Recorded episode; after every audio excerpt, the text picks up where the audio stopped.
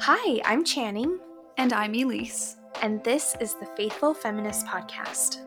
We focus on feminist interpretation of scriptures and follow the LDS Come Follow Me manual as a guide for study. We understand that scriptures can be a tricky endeavor for readers, but we also believe sacred texts contain really compelling examples of loving and liberating relationships with the divine, others, and ourselves. We hope you'll join us in exploring the problems and promises of sacred text with imagination, critique, and celebration to reveal what we feel is the loving and liberating heart of Scripture. While Mormonism, with its iconic floral foyer couches, is our background, we follow our faith and our God on the path of spirituality over institution and connection over condemnation. We are fellow wanderers, weavers, and doubters. If you found yourself feeling too faithful for some and not enough for others, welcome. We've saved you a seat on the soft chairs.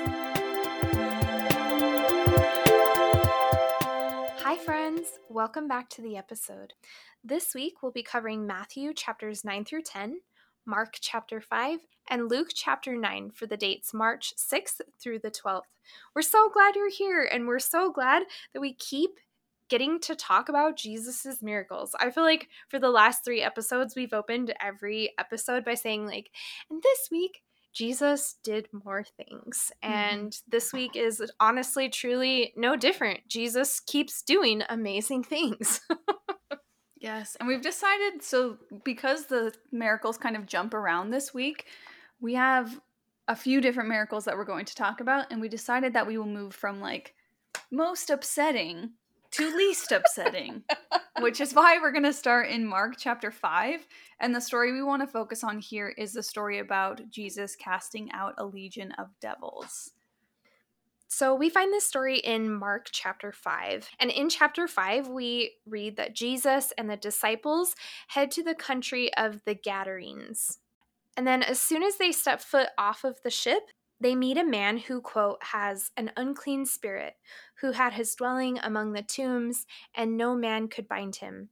No, not with chains.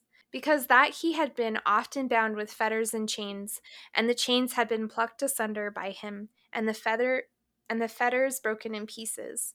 Neither could any man tame him.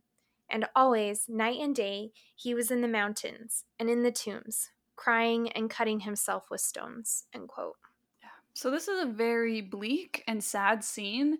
And honestly, I'm still not really sure how to make sense of demon possession in the Bible with any sort of confidence. Because, sure, okay, this man could have been literally possessed with demons, but if that's the reading we offer, then I think that places more distance between us and this story. More distance between us and this man because we can easily say, well, literal demon possession isn't like a prominent thing in the 21st century. And as such, this is just an ancient story that requires an exorcism in a type of like dramatic horror film way, and it has no implications for my contemporary life. And honestly, I'm not a big fan of this interpretation. And like we even said last week, we don't know what it means to be possessed by devil demons, but we do know the torment, suffering, and mania that comes from mental illness or addiction. And again, we're not saying mental illness or addiction is the same thing as devil possession. We're saying mental illness and addiction and depression are real and devastating and tormenting, and they often lead to self harm, rejection, and isolation. Thus, I think the question I would rather ask is how would we be implicated in this story if this was about someone who is suffering from mental illness or addiction? What responsibilities would we have to attend to this man if we were truly trying to be like Jesus? I really like this interpretation, and I'm interested to see how we move through it as the story unfolds. After Jesus cast the devils out of this man and into a herd of swine, we return to find them we return to find the man now clothed, calm, and sitting at Jesus' feet. All the while, people have been spreading this story and coming to see this previously possessed man and treat him almost like a spectacle and proof of Jesus' power rather than seeing him as a in the process of healing man in need of tenderness and support. In fact, Mark chapter 9 verse 15 says that the people were afraid of what they saw. I think that for me, at least, this story ends quite emotionally because the man starts begging Jesus to stay with him. And in this moment, I imagine the fear this man must have felt when he thought about Jesus leaving him. Like, what do you do when you've spent the majority of your life suffering and in, and in pain, only to finally be seen, cared for, and loved by one person who finally makes you feel whole? I imagine the man saying something like, Can you please stay with me just a little while longer? I'll follow you anywhere. You've saved me. Please don't leave me. I have no one else. To which Jesus ends up responding in the text saying, Go home to thy friends, and tell them how great things the Lord hath done for thee, and hath had compassion on thee. And I think my takeaway from this story is to try to be the friend people can come home to, to be the friend who welcomes with readiness and acceptance, who wants to celebrate a new path for you while also holding space for you to mourn, grieve, and process everything that has happened. I also hope that I would have also been the friend who would have come to visit you at the Gadarenes, the friend who tried to support and love you in your most violent, manic, depressed days. And if I wasn't that friend, like if I didn't care for you at your lowest, most tormented, that it may be foolish of me to think that you'd want to come home to a friend like me. Jesus' command to go home to thy friends implies that there are friends to return to friends who have been worried and working for your well being. And at least for me, I hope that I can be a better friend like that. Yeah, absolutely. Oh, I love that interpretation. And that's such a powerful story. And you're right, it does bring us closer to the text rather than viewing it as this kind of like just like you had said, like a horror movie type story where someone's possessed and then they have an exorcism and then everything's, you know, fine and well and whatever. Right. But it actually asks us to do something and be someone to somebody um, rather than just reading it as like, oh, just yet another miracle that Jesus performed. Mm-hmm. And I think that transitions us really well into the next story that we wanted to focus on this week. And that story is the woman with the issue of blood. This story shows up in Mark chapter 5 verses 22. And it says, quote, "Behold, there cometh one of the rulers of the synagogue, Jairus, and when he saw them, he fell at Jesus' feet and besought him greatly, saying, My daughter lieth at the point of death. I pray thee, come and lay thy hands on her, that she might be healed, and she shall live. And the Matthew chapter 9 account differs a bit here, saying that Jairus' daughter was already dead at the time of Jairus' plea to Jesus. But Jesus went with him, followed by his disciples and a huge crowd of people. And as Jesus was on his way to raise this man's daughter from the dead, and the text says, quote, a certain woman which was diseased with an issue of blood 12 years and had suffered many things of many physicians and had and had spent all that she had and was nothing bettered, but rather grew worse, came behind Jesus and touched the hem of his garment. For she said within herself, If I may touch but his garment, I shall be whole. Mm, I love this story. And I think sometimes there's a temptation to like skip over some really important parts of this verse, right? Like, and those are the issue of blood for 12 years. And just to give a little bit of context for that, I really love how Heather Farrell, the author of Walking with the New Walking with the Women in the New Testament puts it. She writes, quote, Under the Mosaic law, an issue of blood referred to menstrual, postpartum, or other vaginal bleeding. She was likely experiencing intense, abnormal vaginal bleeding. Also, remember, under the Mosaic law, any woman with an issue of blood was considered tuma, or unclean, and was put apart for at least seven days. End quote. So if we remember, like back to our uh, Hebrew Bible days, um, talking about the really strict um, guidelines around uncleanliness and a process to become clean again. Um, anyone who was menstruating would have um, had to go through a certain isolation period and then a certain period to clean herself in order to re enter society. And during her isolation period, anything that she touched, anything that she sat on was considered unclean, and anyone who touched her or touched her clothes or touched something that she sat on was also considered unclean, and they had to go do their own cleansing ritual before they could re enter society. And so, for a woman who was considered unclean the entire time that she was menstruating, but according to the story, was menstruating or having vaginal bleeding nonstop for 12 years, that means that this woman was experiencing social isolation for a 12 month or 12 year period. That is a very long time to be set apart or separated from one's community to the point where you like such a person would not be able to have um, intimate relations with their spouse or partner. They wouldn't have been able to be a fully functioning member of their family. Like they wouldn't have been able to cook. They wouldn't have been able to clean.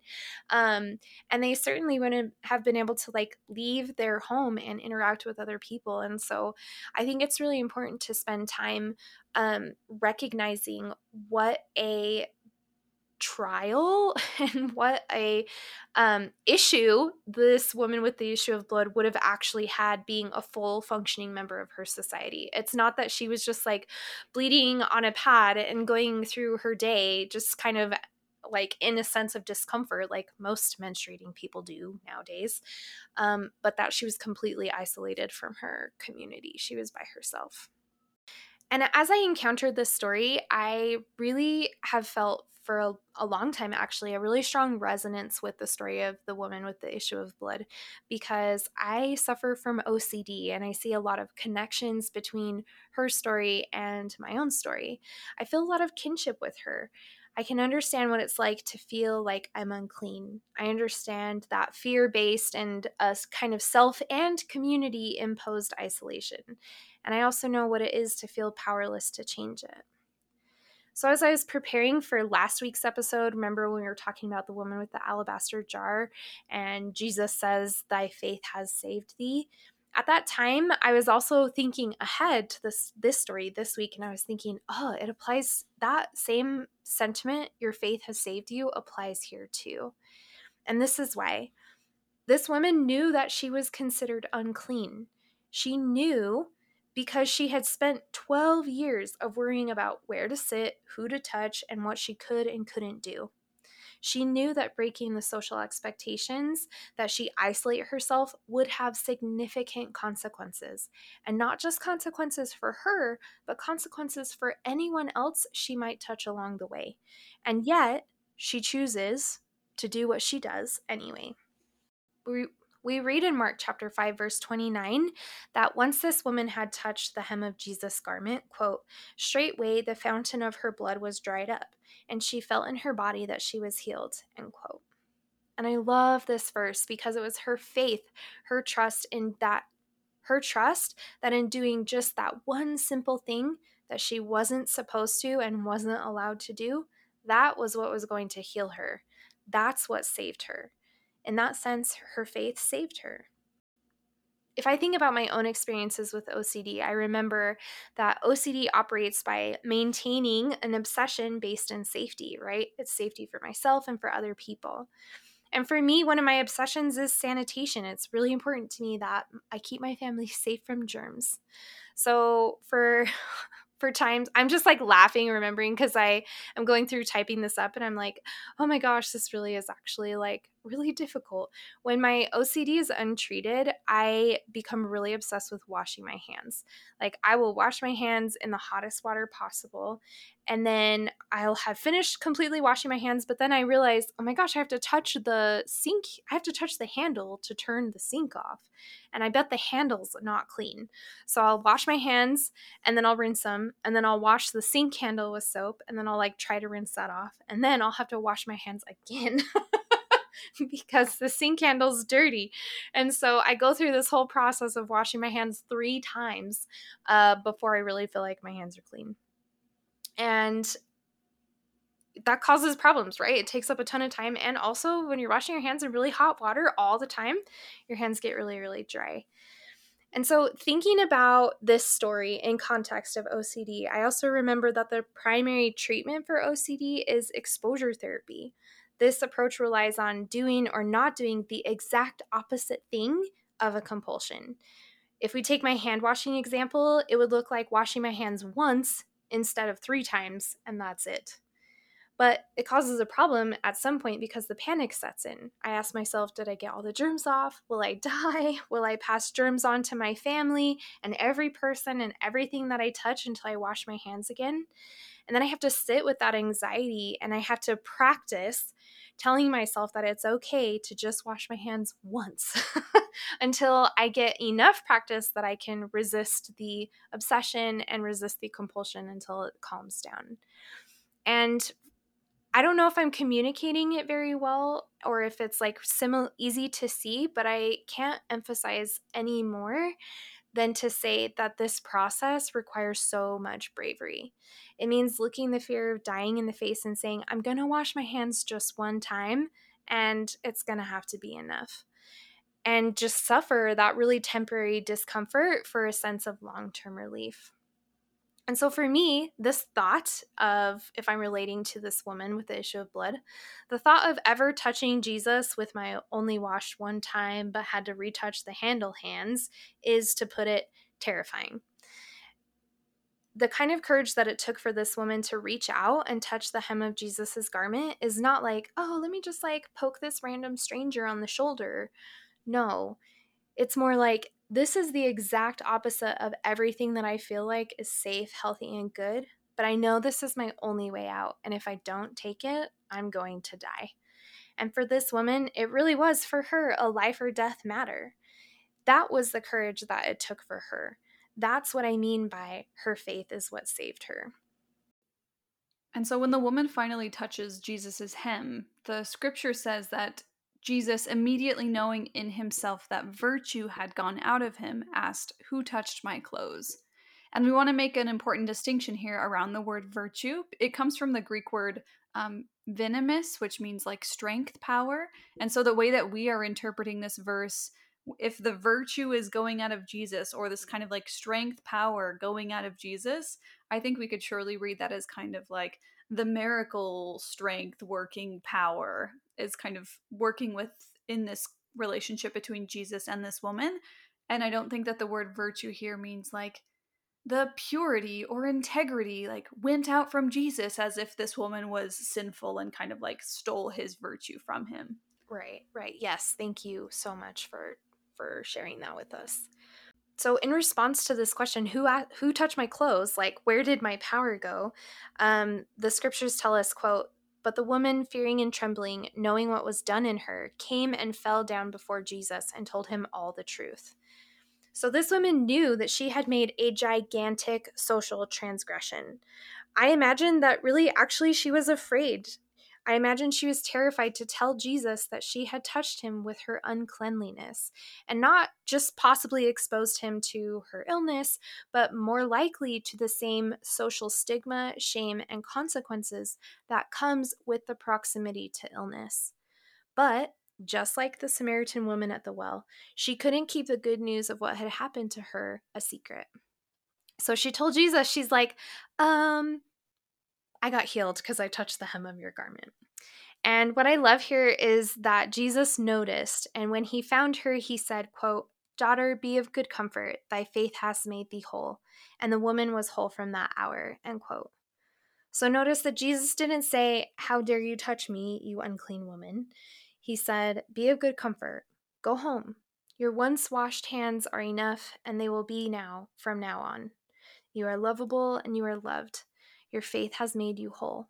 Your faith has saved you.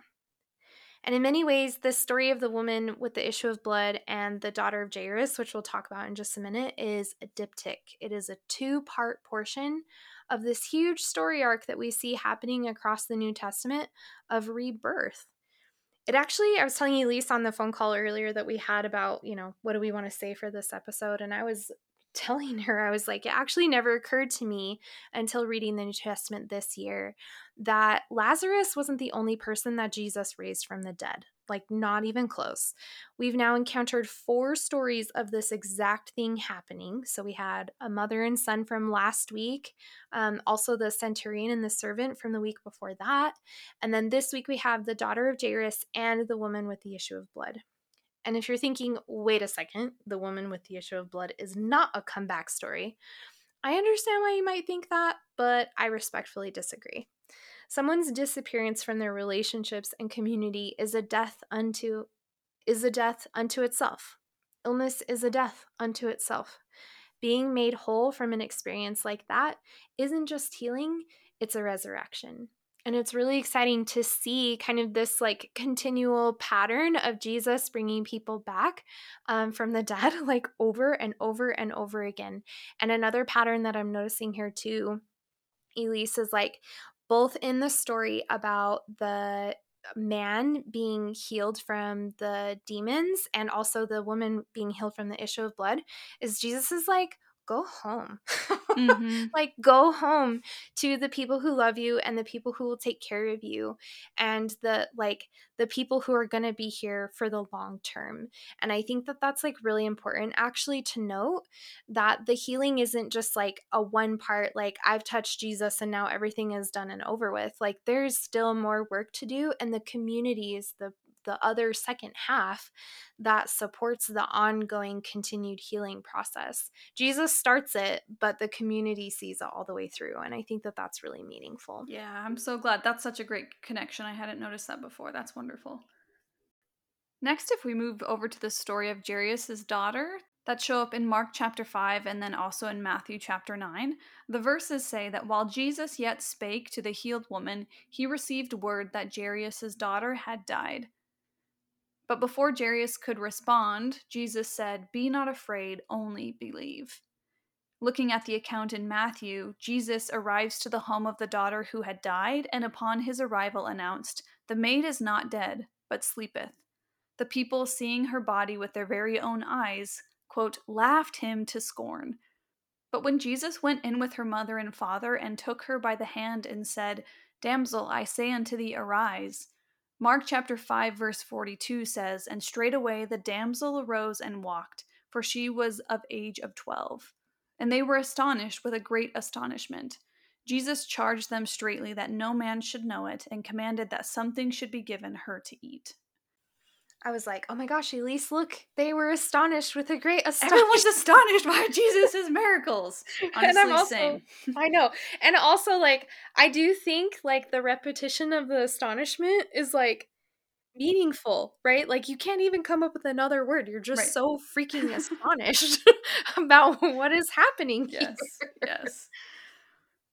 As I encountered this story this week, I couldn't help but be reminded of the similarities between the story of Jairus' daughter and and the Hebrew Bible story of the daughter of Jephthah in Judges. If you don't remember this story, we encourage you to listen to the episode that we did for this story. It's titled In Memory and Mystery for the Book of Judges. And just as a really quick review, the daughter of Jephthah was willingly sacrificed by her father based on an oath he made in exchange for victory in battle. Feminist theologian Phyllis Trible names this story of the daughter of Jephthah as a text of terror or a story of exceptional violence against women. The similarities and differences between the daughter of Jephthah and the daughter of Jairus are subtle, but they're meaningful. The both daughters are around the same age when they die. We don't know either of their names. But where Jephthah decides that faith means killing his daughter in the name of love for God, Jairus feels differently. Jairus decides that love means seeking out faith in the name of his daughter. Remember that saying, the last shall be first and the first shall be last? I like to think that Jesus remembered Jephthah's daughter at the bedside of another 12 year old girl. I like to think that he knew Jephthah's daughter was last last in love, last in consideration, last in safety and protection. And in honor of her memory, he put the resurrection of a young girl first this time. I like to picture him saying, I don't want Jephthah's faith. I want Jairus' love. I like to picture him saying that over and over again I don't want faith, especially if your faith is the kind that requires sacrificing other people to make a show of it. I want your love, your love of queer folks, of trans folks, of black folks, your love of immigrants and refugees. I want your love of the poor, the schizophrenics, the addicts, the felons, and I want your love of the kid next door that taught the F word to your six year old. Ecclesiastes chapter 3 verse 4 tells us that there is a time to weep and a time to laugh, a time to mourn and a time to dance. Jephthah did the weeping in the morning, and he had his reward. Did his faith make him whole? I think that's worth considering. And here, now, in Matthew chapter 9 and Mark chapter 5, we see that behold, Jesus was with Jairus, laughing and dancing, his daughter alive again. That's a really good connection between Jephthah's daughter and Jairus' daughter. Mm-hmm. I thought so too. I yeah. Like, oh, that's really like tender, actually. And I yeah. um, am in love with that. I think the last story that we want to talk about on the episode it shows up in Luke chapter 9, which is the kind of classic story of Jesus feeding 5,000 people with 5 loaves and 2 fishes. Now, a little bit of a summary Jesus takes his disciples into a private desert to escape Herod's curiosity about who this Jesus person is. But when the townspeople find out where Jesus and the disciples are going, 5,000 of them follow Jesus into this private desert place. And Jesus, being Jesus, receives and welcomes them, preaches about the kingdom of God, and then heals anyone who needs healing. As night falls, the 12 disciples come to Jesus and ask him to send the crowd away. Perhaps they want a little one on one chill time with Jesus, and honestly can't blame them. Perhaps they're being good friends and they know that Jesus needs some time alone. Or perhaps they know that the crowd is getting restless and they're unsure of what to do. When Jesus doesn't send the crowd away, but instead tells the disciples to feed everyone, it's no wonder the disciples are shocked and in disbelief. We can imagine them saying, But Jesus, we don't have anything more than five loaves of bread and two fishes. There's no way we can do this. Then Jesus tells the disciples to group everyone together into camps of 50 people, and then Jesus blesses the bread and the fish. Finally, Jesus commands the disciples to be the ones to distribute the food to the crowd. And for me, a few things come to mind when reading this story. Again, I guess this is my kind of recurring theme. I don't know, it's not that I'm skeptical of Jesus' miracles. I just think that the miraculous magic of it distances us from any type of personal responsibility. So, yes, of course, this could absolutely be a wonderful, miraculous story about Jesus using his godly powers to literally multiply all the bread and fish for everyone. In the past, this reading has been really wonderful for me because it allowed me to view Jesus as magical and doing the impossible. But this year, like I said, these kind of magical, miraculous readings feel less important to me than other interpretations about the miracles that come from people in community. In this story, it's clear the disciples worry that what they have brought to the desert is not enough for the entire crowd. Perhaps they're feeling inadequate and embarrassed about their individual offerings and skills. But what if this miracle was about the abundance that comes from God blessing our efforts and how they are magnified in community with other people? Because look, like if a crowd of 5,000 people travel into the desert, surely they each brought some snacks. I always bring snacks. So surely these people traveling in the desert brought some snacks. And I think it's really safe to assume that there were both like rich people and poor people there, especially because some of these people were also like followers of John the Baptist. Which means that the snacks varied from like 50 cent top ramen to maybe full luxurious picnic baskets full of sh- fancy charcuterie board spreads. Thus, what if the miracle is more about the crowd seeing Jesus and the disciples sharing their limited goods and then feeling compelled to do the same? What if this miracle is less about a divine appearance of 5,000 loaves and fishes from the sky and more about a community's obligation to one another to share resources and take it upon themselves to make sure everyone gets what they need and no one goes hungry? If this is the reading, it seems there could be a few different takeaways. First, there's enough for everyone if we share what we have. Secondly, what you have is enough because it's never all there is which I think comes as a nice bit of healing balm to the disciples in this moment.